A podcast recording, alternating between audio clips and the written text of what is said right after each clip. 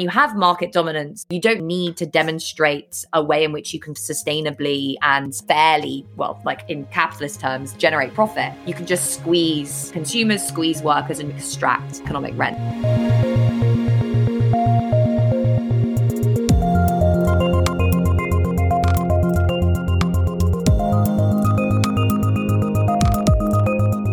Hello and welcome to Tech Won't Save Us. I'm your host, Paris Marx, and this week my guest is Grace Blakely. Grace is a staff writer at Tribune Magazine and the host of a World to Win podcast.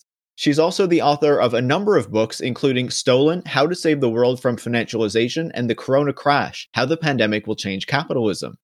In a recent article for Tribune Magazine, Grace wrote about the inflation crisis of the nineteen seventies, how interest rates were used to respond to that, and what that meant for workers at the time.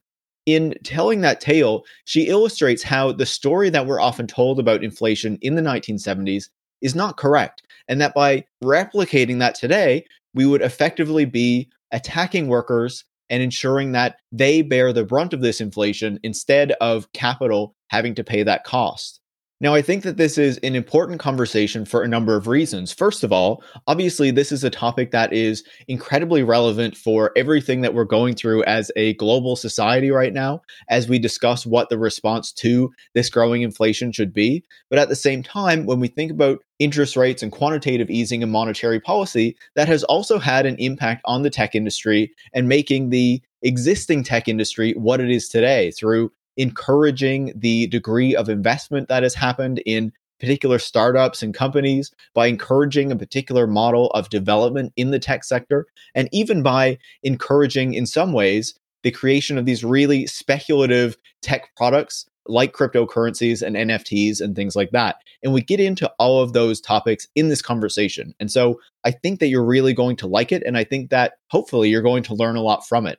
And I would just say that before we get into it, the first about ten minutes of the conversation is about monetary policy more generally and what came out of the two thousand eight crisis, you know, what the response to that was in terms of monetary policy. And that is important because it sets up the conversation that we have about what monetary policy has meant for the tech industry and also what is happening today in regards to inflation and interest rates and things like that. And so if you feel like in the first ten minutes you're struggling with some of the concepts, I would say don't worry about that and push through it, because then we'll get to the stuff that's really related to tech and really related to what's happening today that you'll be able to connect to more easily if you're having a bit more difficulty with those earlier concepts. But even with that said, I think you'll be fine. And I think that you're really going to like this interview because Grace is able to explain these things so well and has such a great grasp of these topics, including what it means for the tech industry. And so I really hope that you like this conversation. Tech Won't Save Us is part of the Harbinger Media Network, a group of left-wing podcasts that are made in Canada, and you can find out more about that at harbinger media network dot com. If you like the show, make sure to leave a five-star review on Apple Podcasts or Spotify, and you can also share it on social media or with any friends or colleagues who you think would learn from it. And every episode of Tech Won't Save Us is free for everybody because listeners like you support the work that goes into making it every single week. So if you like this conversation and you like the show, consider joining patrons like Melody from Denver, Matt from Valencia in Spain, Ben Brown from Austin, Texas, Josh from Los Angeles, Andy Smart from England, Bartek from Poland, Jeremy from Marseille, and Benjamin Balder from Sweden by going to patreon.com slash tech won't save us and becoming a supporter. Thanks so much and enjoy this week's conversation. Grace, welcome back to Tech Won't Save Us. Thanks for having me. It's great to be here. It's great to chat. Great to connect again. Obviously, there is this discussion that is ongoing about interest rates and whether it's a good time to raise interest rates. And I think that that has a particular interest among people in tech because there is this view that low interest rates are part of what has fueled some of the growth and kind of exuberance in the tech economy over the past decade. And, you know, I'm sure even longer. And so I wanted to get into that with you, but I want to start by getting that foundational understanding of, of what's going on and what interest rates have done. So, you know, I want to start by going back to two thousand eight when we had this massive financial crisis and many Western governments slashed interest rates to close to zero. And they've stayed really low since then. So in Canada, they've stayed below two percent. In the U S, they've gone as high as two point five and then come down again. And in the U K, I believe it stayed below one percent. So, you know, really low rates over a really extended period of time. So why did governments make that decision back in two thousand eight, two thousand nine to slash those rates? And what was cutting interest rates supposed to achieve? Yeah. So, I mean, we can just start, I guess, by some basic stuff around monetary policy and how it's supposed to affect the economy. So central banks around the world set an interest rate, um, which is the kind of central bank base rate. And they do that in a variety of different ways, but generally it involves intervening in the markets for government debt. Um, so often it means kind of buying and selling short-term government debt to influence the rate of interest on that debt. And so, you know, the rate of interest generally is going to be about the supply and demand for, you know, in general for money, but in this particular case for an asset.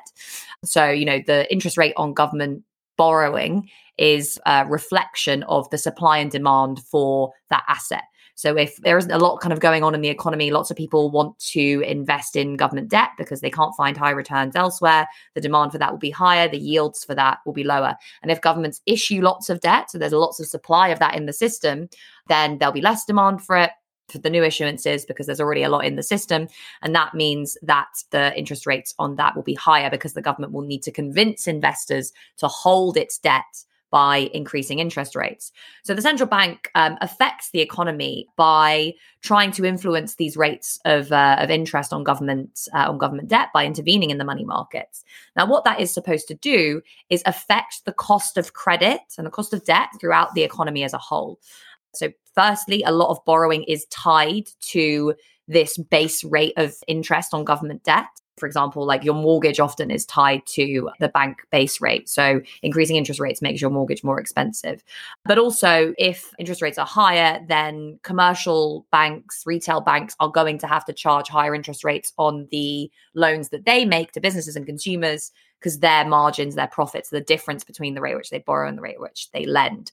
So raising the interest rate affects basically the cost of borrowing across the whole economy. And you can obviously see this because government bond interest rates affect other kinds of interest rates, and interest rates are the cost of, of borrowing, you know, whether that's your credit card interest rate, mortgage interest rate, whatever. Now, the main route through which this is supposed to affect growth is through the cost of corporate borrowing. So when it costs businesses more money to borrow, they're likely to invest less. When they invest less, they're creating fewer jobs, generally kind of creating less demand in the economy. Um, and that's supposed to kind of slow growth. Now, the big kind of framework for this is about the link between the, the rate of interest, employment, and inflation. So, you know, back in the kind of post-war period, there was supposed to be this very reliable relationship between inflation and employment. And the interest rate was supposed to be the tool that you would use to kind of sync up those two things. So if employment was too low, um, you would cut interest rates, cut the cost of borrowing, encourage businesses to invest more, create more jobs.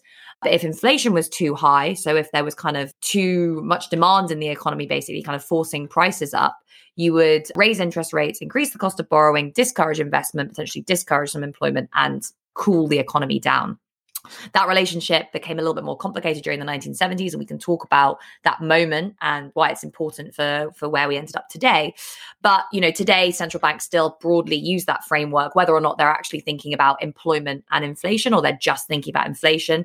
It's generally the idea is that this, this uh, interest rate and uh, the operations that central banks use to control the interest rate is supposed to affect inflation by kind of helping the economy heat up or cool down through this uh, this lever of uh, of increasing borrowing. So after the financial crisis, obviously, the economy is kind of, you know, in tatters, demand is very low, and there is a lot of outstanding debt as well, particularly for households, but also to an extent for corporations. Um, so there's this big debt overhang, basically, of people who've taken out loads and loads of money, um, often, you know, as a kind of bet against the ongoing increase in the value of their home. Um, so they may have taken out mortgages or released the equity from their home. And they've got this big debt overhang um, at the same time as you've got rising unemployment and falling demand in the economy. So maybe these people are also having lower wages or losing their jobs or whatever. And they're, as a result, going to decrease their spending. And when they decrease their spending, then that has a knock-on effect on the rest of the economy. So cutting interest rates at that point was both supposed to kind of relieve the burden on consumers of repaying all this debt and allow them to kind of spend more in the economy. And also, obviously, it was supposed to work through this traditional channel of encouraging businesses to undertake more investment. The problem after two thousand eight was that there was so much debt and so little enthusiasm for investment that even at effectively zero, and in some cases, negative real rates of interest, so negative interest rates when you account for inflation, there was still kind of not enough demand uh, in the economy, and still people weren't spending. They were still kind of really focused on repaying their debts. And this became a really big problem for economists. They were like, what can we do to stimulate the economy when we've already got interest rates at zero and people still don't want to borrow more money because they've already got this, you know, big debt overhang, or because they can't see any opportunities for investment in the future. And that was when they kind of embarked on this experiment in quantitative easing, which we can talk about a little bit later, and I'll explain what it is. Um, but yeah, that's the kind of general framework for, for thinking about interest rates, is that link between the rate of interest, the kind of cost of government borrowing, and employment and inflation. I really appreciate those basics to get that kind of basic understanding of what's going on there. And so I wonder, the rates were cut around two thousand eight, two thousand nine, you know, through that period, reached this really low level. And then, you know, they've fluctuated a bit since then, but they've stayed quite low over the course of more than a decade now. What is the effect of having interest rates so low for such a long period of time? And why was it felt that they needed to stay that low instead of to actually start raising them back up again, as I guess you would expect would happen? Yeah, so the cause and effect of low interest rates. And in talking about this, I'm probably going to have to talk a little bit as well about quantitative easing, which is this other part of monetary policy. But really, I mean, the, the cause of kind of ongoing low interest rates was just this problem that economic growth remained very subdued in most economies in the wake of the financial crisis, less so in the U S, actually, but still significantly in Europe. Obviously, at least part of that was down to the Eurozone crisis, and in the U K, at least partly down to austerity. So, you know, if you're thinking about raising interest rates, you're generally doing so when growth is higher and inflation is higher. But in um, the Eurozone at one point, there was this question around deflation because, you know, growth was so low, demand was so low. There was a question mark around whether or not prices would actually start falling. And that's a really big problem because when prices start falling, it can create a cycle of falling demand because people think, oh, prices will be lower tomorrow, so I'll put off my spending until tomorrow. That creates a significant problem. It's just as much, in fact, more of a problem really um, than like low levels of inflation. Was that also the period where interest rates in some Eurozone countries went negative? Yeah. And this was, again, this like trying to tackle this problem of, of deflation. So, you know, it was really a question of kind of low growth and stagnation that meant that governments couldn't raise interest rates, because if you were going to raise interest rates, it would be to try and cool the economy down. But they really wanted to carry on heating the economy up. So with interest rates at this, you know, it's what's called the zero lower bound. I, it's very hard to push interest rates to below zero because effectively that involves charging people for cash. And that's only really something that you can do if you have an electronic currency, which is what some governments uh, in, in Europe tried to move towards in an a, a attempt to move towards the system of negative interest rates. So after the financial crisis, interest rates at the zero lower bound, potentially even lower than zero, governments started thinking, right, well, how could we stimulate the economy? There were two real options here. One was a kind of the classic Keynesian approach, which would just be to government to spend more money. So the government to invest itself. If businesses aren't investing, then the government says, right, we're going to do some investment, and that will kind of crowd in investment from the private sector. We'll create jobs. We will invest in infrastructure, which will support long-term economic growth, maybe do decarbonization, those sorts of things. But as we know, that didn't happen for a lot of different political reasons. We had like the stimulus programs after the financial crisis in the few years after that, but then they kind of tapered off, and it was kind of like the private sector, okay, pick up the slack. And that didn't really happen.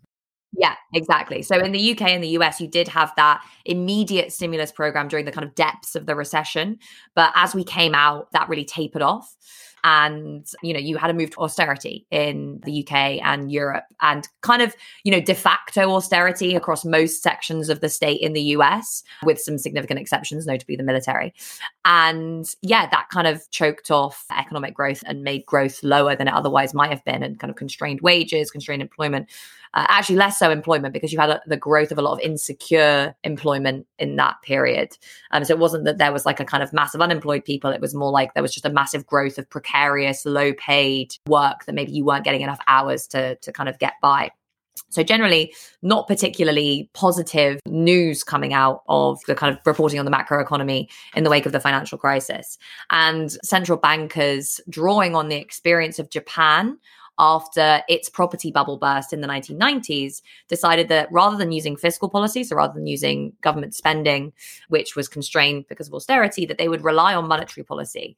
Again, interest rates are very low, so how do they do that? They used a new tool, which was that I mentioned that central banks try to influence the base rate by buying and selling short-term government debt. Um, and that's supposed to, yeah, as I said, have an impact on all these other interest rates throughout the rest of the economy. And the idea behind that, in theory, is that you're aligning this short-term interest rate, which is volatile, with a long-term natural rate of interest that equilibrates, you know, investment, saving, employment, and inflation, and gives you kind of stable long-term growth. Now, the idea of the natural rate of interest has always been somewhat controversial because it's difficult to really, you know, prove that that exists empirically. And with quantitative easing, central banks effectively abandoned the idea that they were trying to align this short-term rate with a kind of natural pre-existing long-term rate and just said, right, it's up to us to decide the cost of borrowing throughout the economy as a whole. We're not even going to pretend that this is something that's determined outside of our control. It's basically saying we as the state are going to determine what it costs people to borrow. And actually, we're going to kind of try and influence asset prices in general throughout the whole economy. And what they did was they started to create new money digitally, and they used that new money to purchase long-term government bonds. Now, these are generally assets that investors like, you know, pension funds, banks, whatever, will hold and keep in their portfolios for a long time. Um, there's often kind of regulatory reasons they have to do that. It's about kind of balancing their portfolio, making sure that they have this very safe asset um, that gives kind of standard returns over a, a long time period. So when the central bank decided to create money to purchase those government bonds, these investors then had a lot of cash left over. Those bonds were exchanged for cash. And they were thinking, right, okay, so we have to invest this money somewhere. What do we do? And a lot of that money was reinvested in other assets. So there was this problem of a, a kind of reaching for yield. Investors were um, holding onto a lot of money, and they needed to find profitable outlets for investment in a subdued macroeconomic context. So when there wasn't much growth, there wasn't much kind of investment going on. So it was difficult to find things to invest in. So what did they do? They plowed that money into things like equities, and particularly in the tech sector, and bonds and real estate, and, you know, often kind of government bonds, and particularly in the global south. And therefore the the prices of those assets increased substantially. So let's talk, you know, tech equities, for example.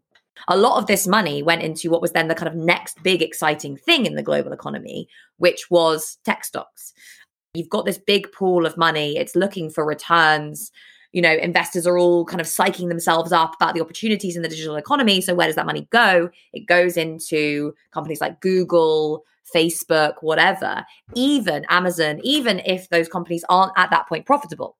Because again, you know, there was this, this expectation that those companies would be profitable at some point in the future. And if you get in early, then you're going to, you know, generate really high returns for yourself, even if you're not actually getting paid dividends at this point in time. Now, that's obviously less of a problem when you've got a lot of cash and you don't know what to do with it. You're really just kind of thinking, where can I put it? Um, so lots of money went into, at that point, relatively unprofitable tech companies. And the tech companies knew this was what was going on. So there were several big I P Os in the wake of the financial crisis. I think that was when Facebook did its I P O. Google, Facebook, Amazon all did their I P Os either after the tech bubble burst in the two thousands or after the financial crisis. And it was during these moments of economic crisis when there was lots of money circling around the global economy, and it needed some profitable, or not even profitable, it just needed somewhere to go, basically. And that was really what kind of facilitated the growth of big tech in the wake of the financial crisis. And actually, even going back to the tech bubble itself, this same situation had taken place after the financial crisis that took place in the late eighties and early nineties, which was that central banks didn't quite do quantitative easing, but they took similar sort of steps to make borrowing very cheap and to kind of boost asset prices and create liquidity in the global economy. So there was lots of money going around then.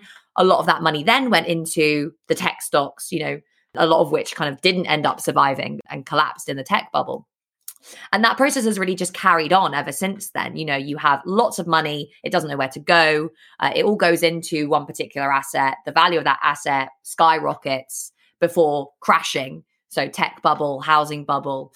And after that crisis, you then get further measures that are put in place to try and get the bubble going again, generally through monetary policy. And that then encourages all of that money to go back into something else.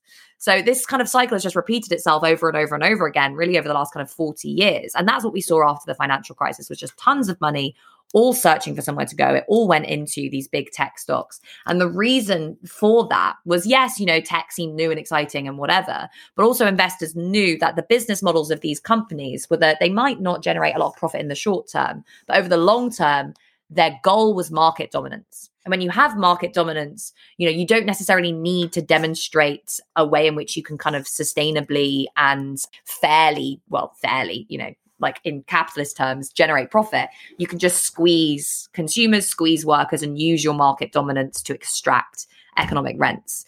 That was kind of the bet, and the bet paid off. And it was kind of a self-reinforcing bet, because the more money these companies were able to access, the better they were able to consolidate their market power, because they could buy up other firms, they could undertake massive investment, even if it wasn't profitable. And that is what they did. Yeah, I think it's great that you make that connection to the tech industry and what was going on then, and even back to, you know, the first tech bubble, which, you know, was in the nineties, crashed around ninety-nine, two thousand, you know, and then obviously we see new bubbles constantly uh, emerging.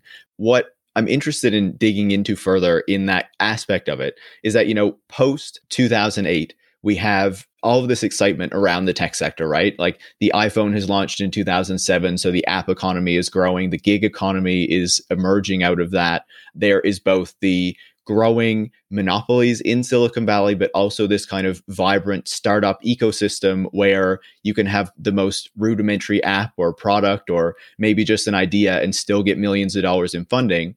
So how does it work out for, say, venture capitalists to be throwing all this money out there for companies like Uber that lose billions of dollars over the course of a decade and still are not really showing a profit, or all of these smaller companies that they're making bets on, many of them might go under, and only a few will end up actually making money in the end? How does that make sense? And how does low interest rates and quantitative easing contribute to that?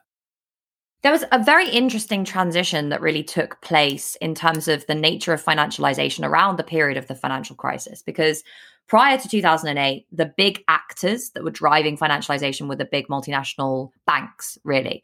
Um, and, you know, we all know what happened there. It was the role that they played in issuing mortgages, um, often to relatively uncreditworthy borrowers, and then securitizing those mortgages, selling them on, creating kind of dark entities to hold those assets that turned out to create the problem of dramatic overleverage within the financial system. They were all lending to one another, and there was a huge amount of debt that was um, created by those financial institutions. And the nature of that debt was was not transparent, and the creditworthiness of the borrowers was not high. And when it came down to it, we had the Lehman moment of, okay, everyone stopped, and no one knew where anything was. No one knew kind of what was in these things that they'd be selling each other. And everyone panicked, sold the assets. The a- asset values declined, and suddenly a lot of the banks were insolvent. And that was really the kind of high point of bank-based financialization, financialization that was driven by uh, issuing debt, particularly to consumers. And what you saw after that was the rise of this kind of uh, version of like asset manager capitalism or asset manager financialization. Um, and this is, yes, the big asset managers, the institutions that kind of manage your pensions or um, the cash balances of, of wealthy individuals or whatever, um, those kind of quite boring institutions that just invest in lots of different assets, equities, bonds, et cetera. Like, you know, a company like BlackRock, for example, owns most of the companies in, say, the S and P five hundred, and just kind of holds on to them and passes on the returns to its um, to its investors. But also, this was the time when riskier, more kind of exciting and sexy parts of the non-bank financial system started to drive financialization. So this was, yeah, venture capital, as you mentioned, but also hedge funds, private equity. And these are all money managers. Now, Hyman Minsky was actually um, an economist who came up with this idea of like money manager capitalism. And all of these institutions literally do manage other people's money. So, you know, if a, a hedge fund, for example, manages a pot of money generally that is uh, managing on behalf of a few very wealthy individuals and clients. A mutual fund is a much kind of more boring institution that's managing lots of smaller pots of money. A venture capitalist is managing, again, often some pots of money on behalf of quite wealthy clients and is investing those in, in kind of startups and trying to bring those to, to market and sell those on. Private equity, again, often wealthy people's money that is used to purchase kind of underperforming assets and then sell them on at the end. So all of these things are really about managing these pots of money that uh, have become so prevalent in the global economy after the financial crisis. And why were these pots of money so big? Well, a big part of that, as we've seen, was to do with the policies of central banks. It was the fact that a lot of that cash that was created by the central banks found its way into the pockets of one kind of money manager or another, because they had to exchange bonds for, for cash. There was a lot of cash going around. Interest rates obviously were very low as well. So it was very easy for kind of large, powerful institutions to borrow money. The banks could not themselves lend that much more money to consumers again, because they were so heavily over indebted. So a lot of that lending power is then directed to other financial institutions and to kind of corporations. So there's some kind of bank in- involvement in that. And that is important, particularly when we think about the biggest of the big tech companies. But generally, you know, a lot of this is like institutions that are holding and, and managing other people's money. The other factor, of course, is just the astonishing increase in inequality that we've seen over the last kind of thirty or forty years, that mean that there are a lot of very wealthy people who have a lot of money that they need someone else to manage. And that kind of goes into uh, into the finance sector and, and helps to kind of push this this process of, um, of asset manager capitalism. And this was really, really important when it came to, I would say, what happened after two thousand eight, which was the kind of reemergence of a new tech bubble. So first, yep, you had venture capital, and venture capitalists had loads of money, low interest rates, they could borrow relatively easily if they needed to, and a lot of kind of, you know, new small startups to choose from.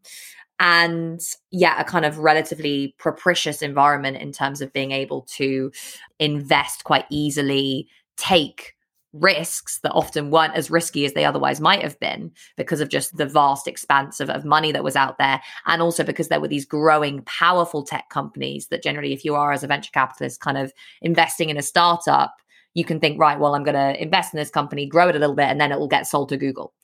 So venture capital was important in that sense. But so were other kind of money managers that we associate less with tech.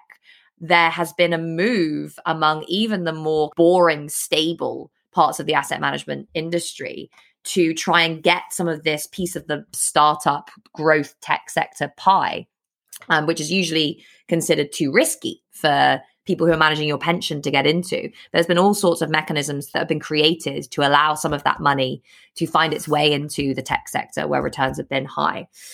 Private equity kind of, you know, to an extent in here, but less, less so, because we're looking at kind of newer industry um, rather than older industries and underperforming assets, but still something of a player. So all of these different sections of the kind of money manager uh, economy ended up basically pumping money into the tech sector and into startups, which were therefore able to grow because there was so much money that the expectation of immediate profitability was less pertinent, was less of an issue.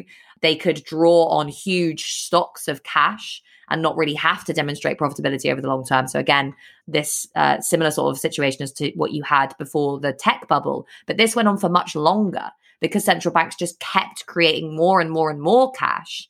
It just became a lot easier to really grow as a company without ever demonstrating uh, often any profits. And as you said, you, you saw Uber, there were lots of other examples of this. Despite that absence of profitability among many of these smaller companies that have grown up over the last ten years, these institutions have made huge amount of money. And part of the reason that they have made huge amounts of money is that they haven't been getting that money from the profits necessarily of these companies. They've been getting it from capital gains. So the difference between the value at which they buy, say, the company and sell it, or the difference between the value at which they buy the shares and sell them. And that is part of this system. That's part of this problem, opportunity of massive amounts of liquidity, because as long as you have more and more money being pumped into the financial system, as long as you have investors that are thinking, I need to invest my money somewhere, where's it going to go? Then more money is going to flow into these stocks, more money is going to flow into the tech sector. And if more money is flowing into this stuff, then the kind of prices of, let's say, you know, tech stocks are going to rise, and you're going to be able to make more capital gains. So it creates this kind of self-reinforcing cycle that if it was happening anywhere else, you would call it kind of like a pyramid scheme, really, uh, because, you know, newer investors are being paid off based on the stuff that old investors have put in rather than the ability to kind of demonstrate any long-term viability. It's only at this point, um, it's only been over the course of the pandemic that you've started to see some pressure being put on some of these companies that haven't been able to demonstrate profits, particularly ones like Uber, right? And this is interesting because it's it's shown that not all of these companies are the same. Some of them have basically been able to kind of carry on without demonstrating any profits, whereas investors are now saying to others, we want to see some evidence of long-term viability. And again, all of that comes down to, can they sustainably hold on to a monopoly position? With someone like Uber, it seems like that's less the case because you've got challengers, but with other companies, it has been a lot easier. Yeah, just to back up what you're saying, like if you look at an Uber, yes, it's lost billions of dollars over the course of a decade, but you know, those early investors, the people who funded it early on, when it I P O'd, they were able to make money on their capital gains to sell the shares that they had purchased at a much lower price, you know, when they initially bought in, and then it went on the public market and they could they could make their money back. And certainly there are many examples like that. But I want to pick up on what you said about pyramid schemes, because financialization is a topic that you've talked a lot about and that you've written about, that you've researched. And I'm also interested in how these monetary policies, the low interest rates, quantitative easing, have also contributed to or have also extended into our, our lives in a sense, right? In recent years, we've seen the growth of meme stocks, cryptocurrencies, N F Ts, these things like this that are highly financialized and speculative. And part of the explanation is that people are putting their money into these speculative ventures or, or bets or whatever you want to call them. On one hand, because their wages have been stagnating for so long and it's difficult to get ahead in any other way. So you're going to risk it on a moonshot. And then on the other hand, that there's nowhere else really to put your money and get much of a return because interest rates have been so low for so long. And so people risk it on these cryptocurrencies, N F Ts, meme stocks, to hope that they'll be one of the people who get a big return and are not one of the people who lose everything. So what do you make of those developments, and how do you see those monetary policies kind of influencing that? One way of looking at what's been going on in terms of monetary policy is to view it through the lens of what's called the kind of portfolio rebalancing effect. So you're taking away safe assets like government bonds and encouraging investors to therefore, when they're reaching for yield, go for riskier assets like equities and corporate bonds, and even kind of like, you know, high risk corporate bonds, high yield corporate bonds. In doing that, you are encouraging investors to take riskier bets, basically, rather than keeping their money in this safe asset that's going to pay them back over the long run. You're saying, go and put your money somewhere where it's going to get you a sustainable rate of return for your investors. And that's generally going to be in, in the tech sector. Um, and this, as you said, is also something that's happening when we look at retail investors and ordinary savers as well. It's not just something that's being driven by big financial institutions, even though those are kind of the, the main thrust behind it. In recent years, we have seen also lots of retail investors saying, I'm not getting any money if I just park my savings in a savings account. Even, you know, things like my pension, that's not doing so well either. And as you mentioned, my wages probably haven't gone up that much at all. And this is really part of a wider shift that we've seen over the last kind of forty, fifty years, whereby individuals are encouraged to disidentify with their position as workers and to strongly identify with their position as small owners. So owners of like small amounts of, of, of shares, for example, in their pensions or of housing, and to really start conceiving of their material interests, not necessarily in terms of their wages, but in terms of their balance sheets. So the balance between their assets and their liabilities, um, you know, the value of their debts versus the value of their home or pension or whatever. And when you have that kind of mindset, even as an individual investor, you are constantly looking for the best way to invest your cash. That is the same kind of dynamic as what you see with some of these bigger financial institutions. But the difference is, of course, that they are in a lot of ways more protected because they have better access to these systems. They have better access to the state, um, and they just have more knowledge. Whereas the average retail investor is less well protected. That's usually why the um, you know, investment strategies of retail investors and the institutions that manage their money are more regulated than other areas of the economy, because you don't want people kind of putting all their money in a pyramid scheme and then finding that they've kind of been been scammed and, and lost it all. But with crypto, you have this massive unregulated set of assets that the government hasn't, I mean, has started to express some interest in regulating, but up till now hasn't really said that they're going to do anything about.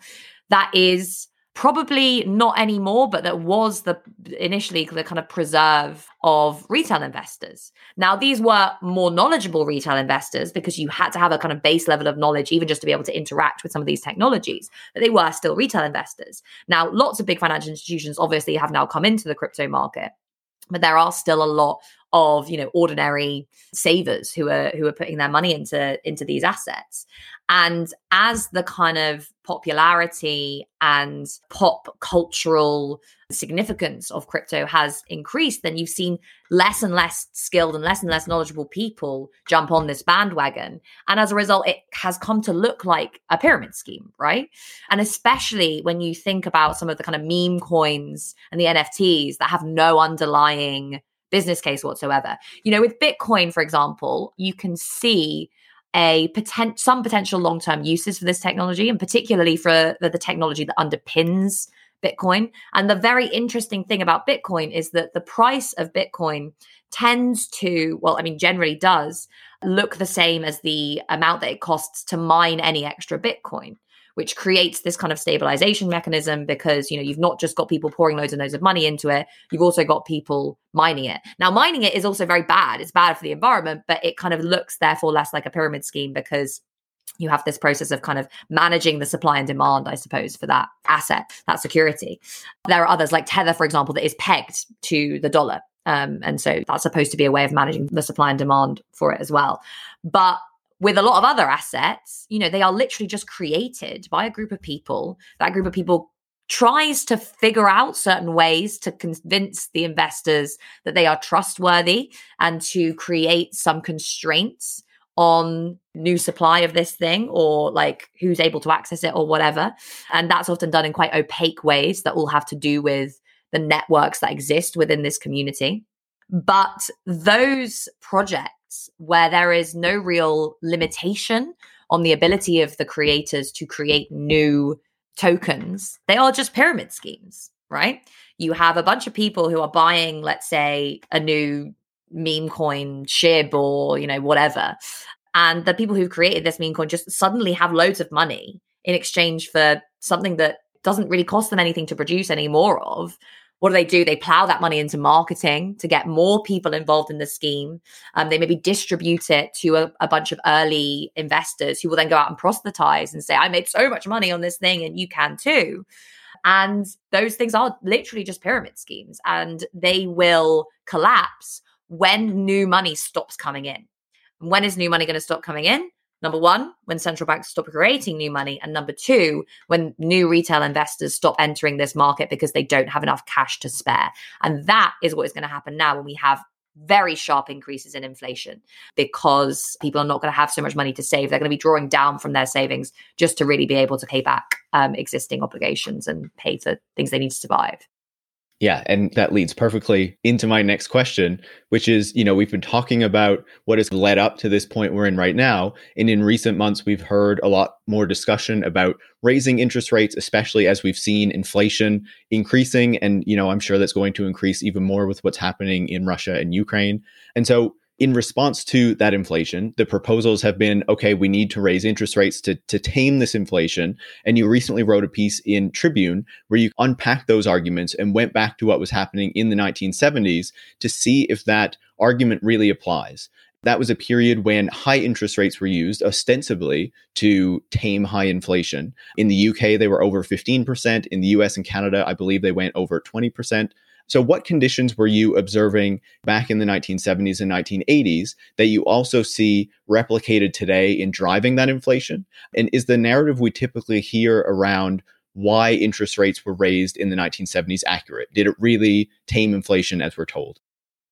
Yeah, let's start by just this question of the similarities in terms of what's driving inflation, because the big thing driving inflation now and back in the nineteen seventies is energy prices.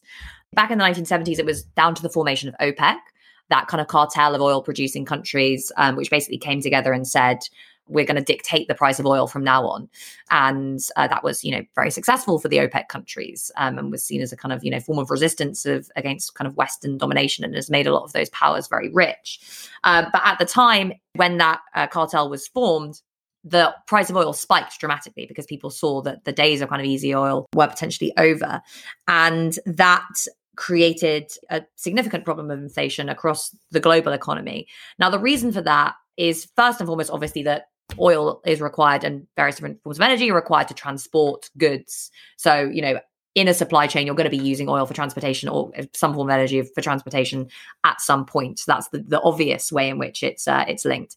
But also, it's very easy to forget the extent to which these energy resources are used in the production of actual commodities. So hydrocarbons are used to produce all sorts of kind of forms of plastics and various other kinds of materials. Natural gas, for example, is an ex- extremely important component in food production because it's used for fertilizer.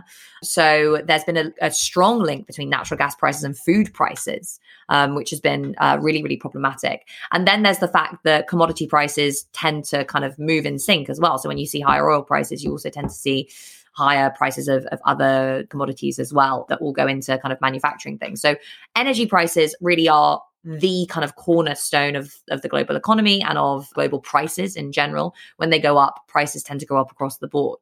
And that's what we saw in the nineteen seventies. It's also what we're seeing today. Different drivers. So we had the pandemic, which substantially reduced the demand for energy, encouraged suppliers to hold back on new supply and use existing stocks, so that when we emerge from the pandemic, perhaps somewhat quicker than people imagined, and when oil demand rebounded, perhaps somewhat quicker than people imagined, the price went extremely high, exacerbated by all the geopolitical tension that's going on at the moment.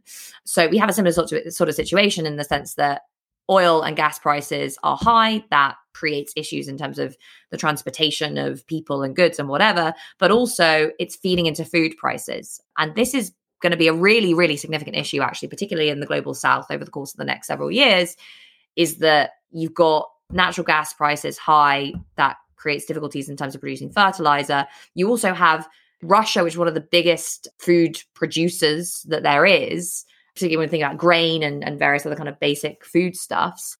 Yeah, I was reading the other day that countries like Egypt import, I think, like up to eighty percent of their wheat and things like that from Russia or Ukraine. So, you know, it will have huge impacts on them. Yeah, totally. And even if those countries aren't, you know, imposing direct sanctions, Russia is being squeezed out of the global financial system. So it's just much harder to even pay Russian producers for anything that they are producing. So it's going to affect everything.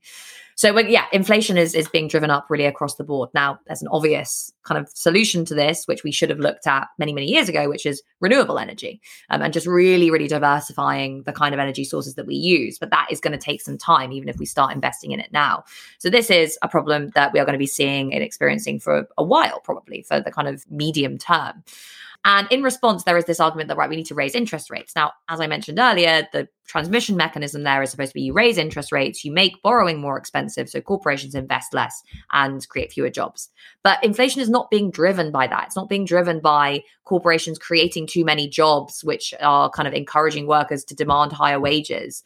We've actually not seen that at all. Like real wages, you know, wages when adjusted for inflation have fallen. In a lot of countries, in the U K, for example, they've fallen. In the U S, you've had long-term kind of stagnation in people's incomes.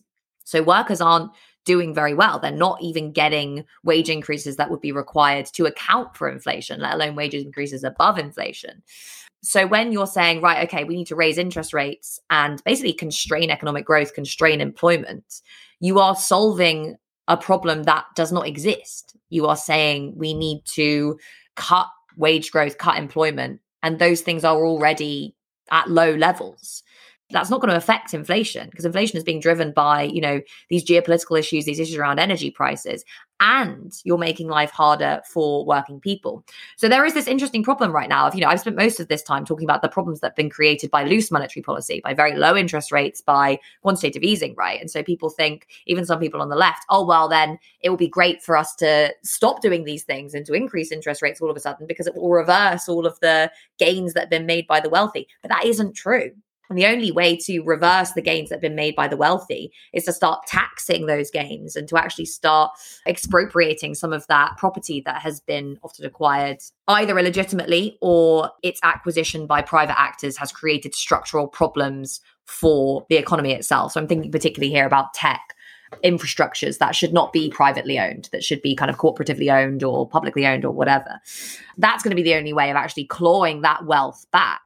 You can't just do it by kind of increasing interest rates, because these people will see that coming and they'll change their investment strategies in good time. Whereas the average retail investor or the average borrower, who is often, you know, already paying over the odds in terms of interest rates, is not going to be able to adjust as quickly. They're often already kind of up against it in terms of being able to meet their basic obligations to creditors.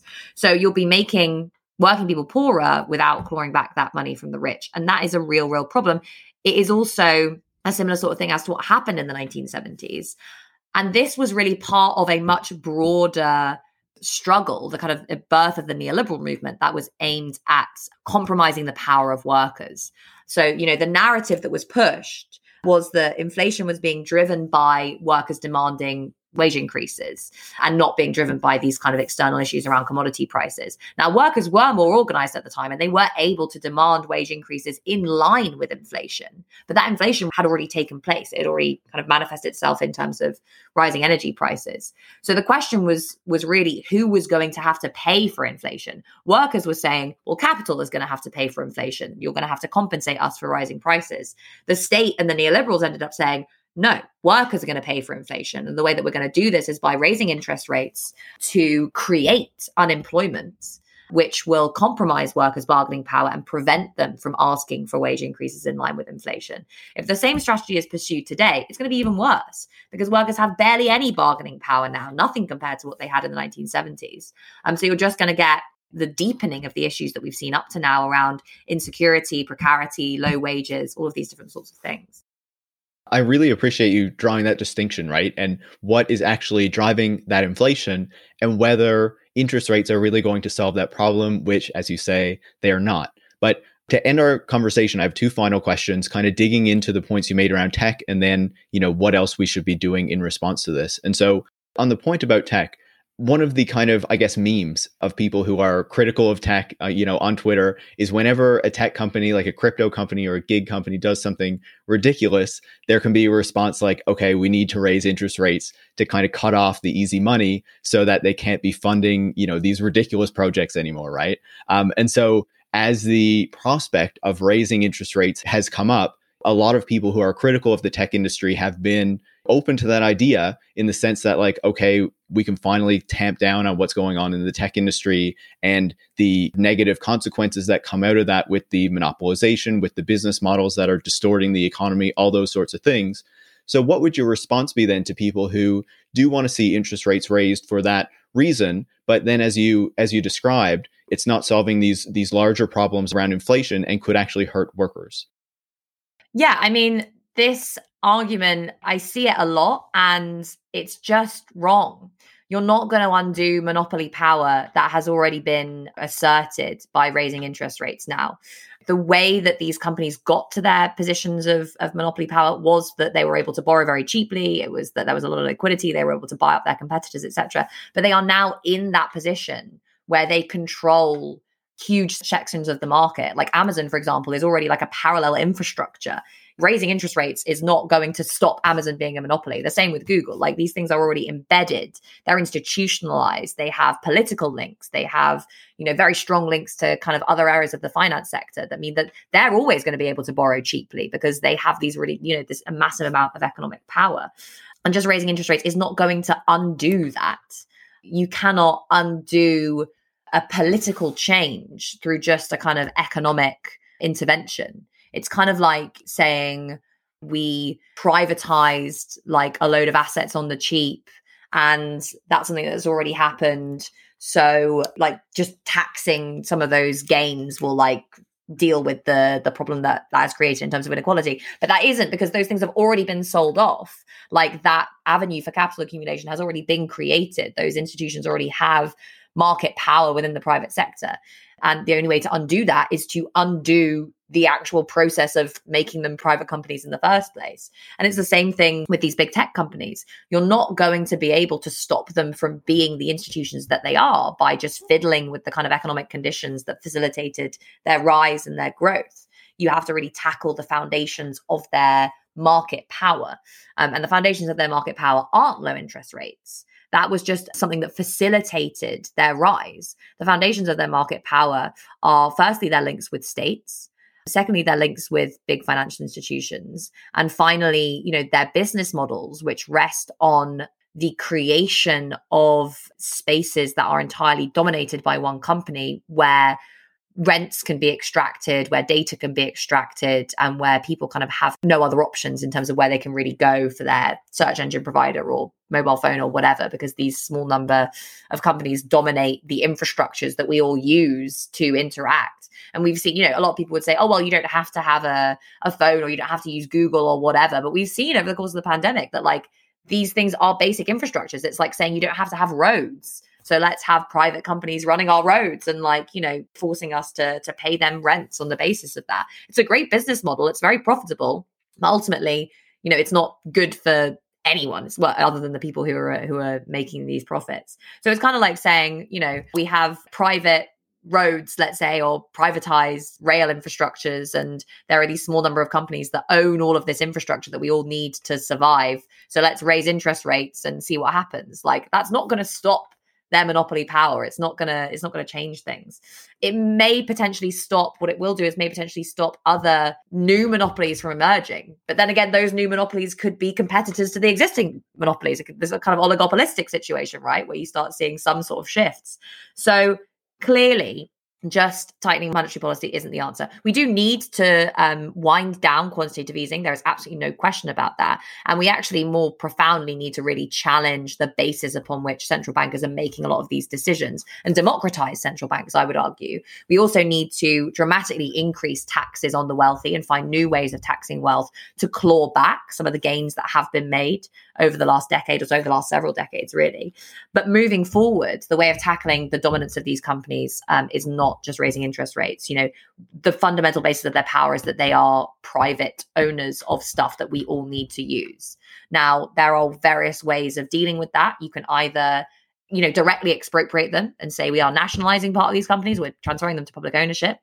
Another way of doing this, which I think is potentially interesting and has a lot more potential public support, would be to create public democratic or cooperative democratic alternatives to, say, you know, you could have a public search infrastructure or a cooperative ride hailing platform or food delivery platform or whatever, at the same time as regulating these companies much more heavily so that they cannot simply just take rents off their kind of exploitation of, of our data and our activity. So it's more complicated, really. It's it's not so easy as just saying, oh, we're going to take on the power of big tech by raising interest rates. All you're going to do is actually harm the workers who are already being exploited by those companies. Why can't we just have a silver bullet that, yeah. that is going to solve everything? Yeah. yeah. U B I or like uh, all the other kind of big solutions that everyone proposes to everything. It's U B I, land tax is another big oh, one. Oh, yeah. Yeah. The land tax. Or oh, the M M T ers who say all we need to do is uh, return to printing money to finance everything we need. Yeah. I mean, anything that just says we have one solution to this massive complicated problem that isn't about tackling class relations and that isn't about changing the structure of ownership is just like moving the furniture while the house burns. No, I, I think that makes sense. And just to end, you know, you said low interest rates are not going to be the solution to what's going on here. And and you've mentioned a number of the policies that we should look at instead to address these significant problems that have been created by the growth of the big tech industry, these major companies. Is there an ideal place where monetary policy and interest rates should be to stop the more speculative activities that we're seeing in terms of funding these companies that are losing a ton of money and having really negative social outcomes? But also, you know, what we're seeing in like the crypto and N F T space and how people are flooding into that because they're not finding other places to put money and their wages are slowing and all that. And then obviously, as you said, monetary policy alone is not going to be the solution to that. So is there any other policies that you think that we should be looking at in order to tame the tech industry and, and tame inflation? The first thing to say is just that monetary policy is a really blunt tool because, you know, you're affecting the rate at which everyone is borrowing.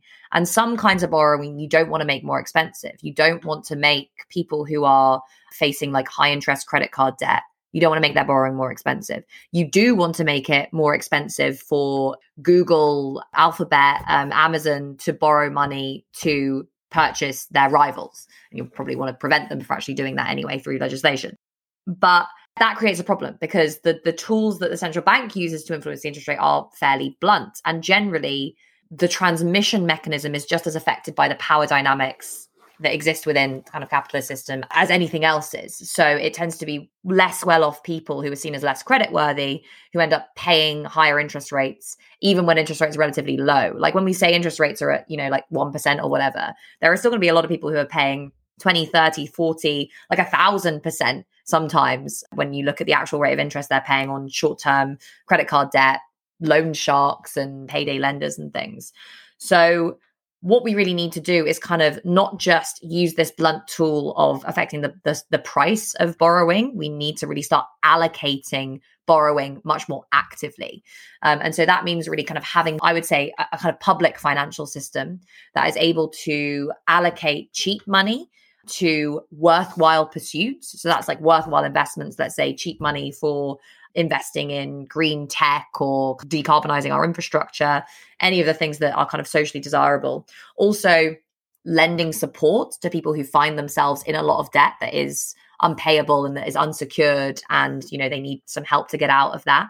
And then have, you know, a different system um, and potentially much higher interest rates for just the private sector, which has benefited hugely from this, this period of, of low interest rates, even as those who actually needed to benefit from that haven't. So public finances, I think, really, really important. National investment banks, for example, and also having a public retail consumer banking system that can particularly support uh, less well-off consumers. The other thing that is often not addressed in these debates is social security itself. So the reason that people feel the need to take all of their savings and invest it in crypto is because they're thinking about their pensions, they're thinking about long-term security. If we had a better, more secure system of public pensions, there would be less reliance upon asset markets to provide a basic level of, of security. So you need to increase pensions, you need to provide social housing, which, yeah, is going to cut into these dynamics as well. And then when we're also thinking about this question of market power and the market power of tech, I've mentioned already they need to create public alternatives, but also obviously they need to be regulated. Now, a lot of people see regulation as like a silver bullet, like you're just going to stop mergers and acquisitions and that's going to deal with everything. It's not, but it would be a start. There's a lot of different policies that you're going to need here to achieve this much broader aim of rebalancing power in the economy. So whether that's rebalancing power between the tech companies and people who use these infrastructures, or between the tech companies and their workers, or between, you know, finance and the rest of the economy. There's lots of different targeted policies that you'd need to do to tackle all of the different foundations of the, the power of these institutions. So yeah, regulating is obviously one of them, stopping further M and A, potentially, yes, breaking things up. Obviously, there's a very strong case for doing something like breaking up Instagram and Facebook and Google and YouTube or whatever, you know, these platforms that allow for just the kind of indiscriminate harvesting of data in a way that is obviously very regressive. So yeah, I'm not saying that, you know, the kind of Warrenite solution to all of this is, is wrong or bad. We can definitely pursue that. The big problem being whether or not there's any willingness within the state to actually do that. But it would have to be accompanied by a lot of other measures as well. Yeah. Antitrust also not one of the silver bullets alone. Yeah. You're going to need other policies besides that. Grace, it's been a really enlightening conversation. Unfortunately, I can't just say raise interest rates um, whenever a tech company does something stupid, but I've appreciated learning more about what's going on here, the foundations of it, and the real solutions that we need to solve these problems. So thank you so much. Thanks for having me. Grace Blakely is a staff writer at Tribune Magazine and the host of a World to Win podcast. She's the author of a number of books, and you can find the links to those in the show notes. You can follow Grace on Twitter at, at Grace Blakely. You can follow me at, at Paris Marx, and you can follow the show at, at Tech Won't Save Us. Tech Won't Save Us is part of the Harbinger Media Network, and you can find out more about that at harbinger media network dot com. And if you want to support the work that goes into making the show every week, you can go to patreon dot com slash Tech Won't Save Us and become a supporter. Thanks for listening.